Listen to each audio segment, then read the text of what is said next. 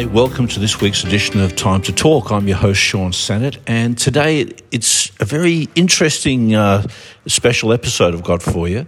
Uh, Lin Manuel Miranda, the you know genius writer um, who wrote Hamilton. Of course, he's an American songwriter, actor, singer, filmmaker. The list goes on and on. And apart from Hamilton, there's In the Heights. Then he's written the music for things like Moana and Encanto and he was in Brisbane for a press conference, which is. Um, it was yeah, quite a random, rare thing for him to turn up in Brisbane for a, a performance of Hamilton and do a few media things. And I was invited along to a press conference. And those things are kind of like you've got TV people there, uh, you've got uh, some journalists there. Uh, everybody has their shot, right? They've got my shot, which is to ask one question.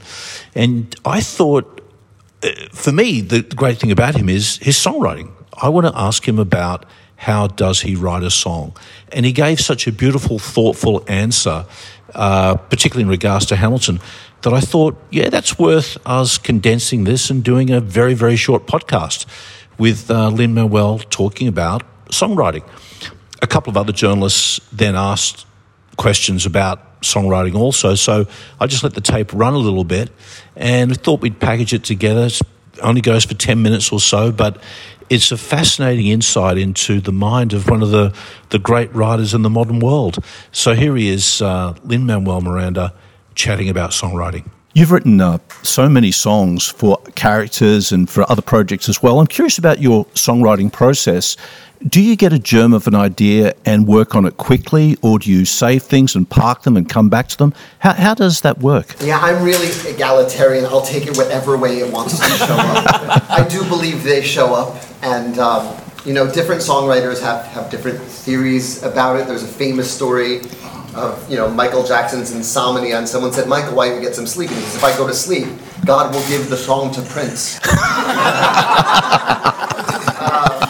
i love that but but you know it's uh, Hamilton's a fantastic example because every kind of song got written in every kind of way for that. You're just trying to you're telling a really big complicated story. So you know my shot took over a year and it was six months before I ever sat at the piano. It was very much a lyrics first show because I knew my thesis was Hamilton's the best writer of it, so his bars better be good. Yeah. and I just worked on his bars over different beats. I wanted to I wanted these bars to be good over this beat and this beat before I ever put my hands on the keys. Um, You'll Be Back showed up on my honeymoon without a piano anywhere in sight.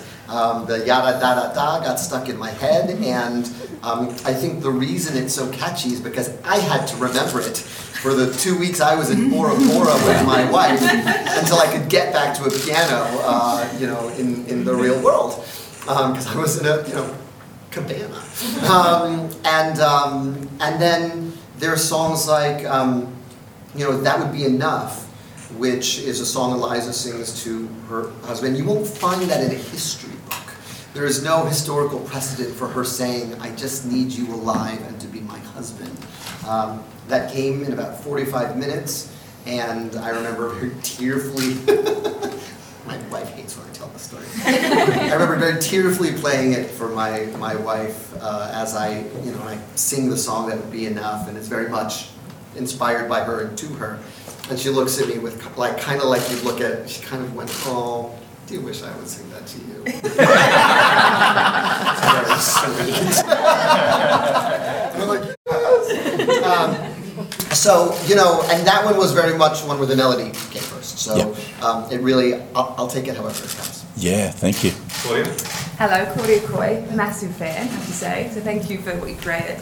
Is there one song or one moment that always gives you goosebumps in the show? There's several. Um, I, I mean, I really remember. I, it's very funny. I always plan these. You know, I knew I was going to go on stage and, and thank everybody for coming last night, and I had a whole, really pretty nice speech planned, forgetting that I have to watch the show too. And then I'm a mess during the last number because I remember how hard I cried writing the number. Um, as usual with me, I'm very deadline based as a writer. Um, it was the morning of a workshop, and we were going to be performing it in front of trusted friends and collaborators, and I hadn't written the last song yet. So I woke up at four in the morning with the Chernow book and just all of the things Eliza did in the remaining 50 years of her life, and I would write one sentence and I would cry. and then I would write another sentence and I would cry. And I remember my dog in the corner just being like, I remember my wife, who was not in show business, being like, do you need water? what am I supposed to give you? And I go, this is just the way it has to come out. it's just how it's coming out this time. And then I got to the orphanage and I cried again. And so uh, when I watch that number, that comes back to me. That um, just the labor pains of, of having to write it. And I know sometimes people get misty eyed at the end of the show, but they didn't cry as hard as I did. Um, there's an amazing scene in uh, one of my favorite books, like Water for Chocolate, um, where Tita is cooking uh, for her sister's wedding to the love of her life. And um, she's so miserable that the love of her life is marrying her sister and not her. She cries into the recipe, and then everyone who eats the cake just starts bursting into tears because it, her tears are in the recipe. That's kind of how I feel about the last song in this show. I cried in the recipe. I don't know your name either, sorry. Sure, hi, I'm Tegan. Um, I guess I, I, I noticed in the show last night there was a few different hip hop references. Like obviously there's more obvious ones like uh, Biggie, when you, if you don't know, now you know, Yeah, and how you Commandments. revealed this morning in the Q and A how Rise Up is Busta Rhymes, Pass the Courvoisier Part Two. I was like, that blew my mind. But what do you think is your most um, niche reference, or most, maybe most surprising reference you've made within the writing of Hamilton? Yeah, you know, I really tried to. Again, my, my goal was to create as many on ramps for folks. This is all the things I love put into this show, and over written over the course of six years. So there's just as many musical theater references as there are um, hip hop references, and I wanted uh, I wanted hip hop fans to be like, oh, he's quoted Mobb Deep. So, and I also, you know, wanted.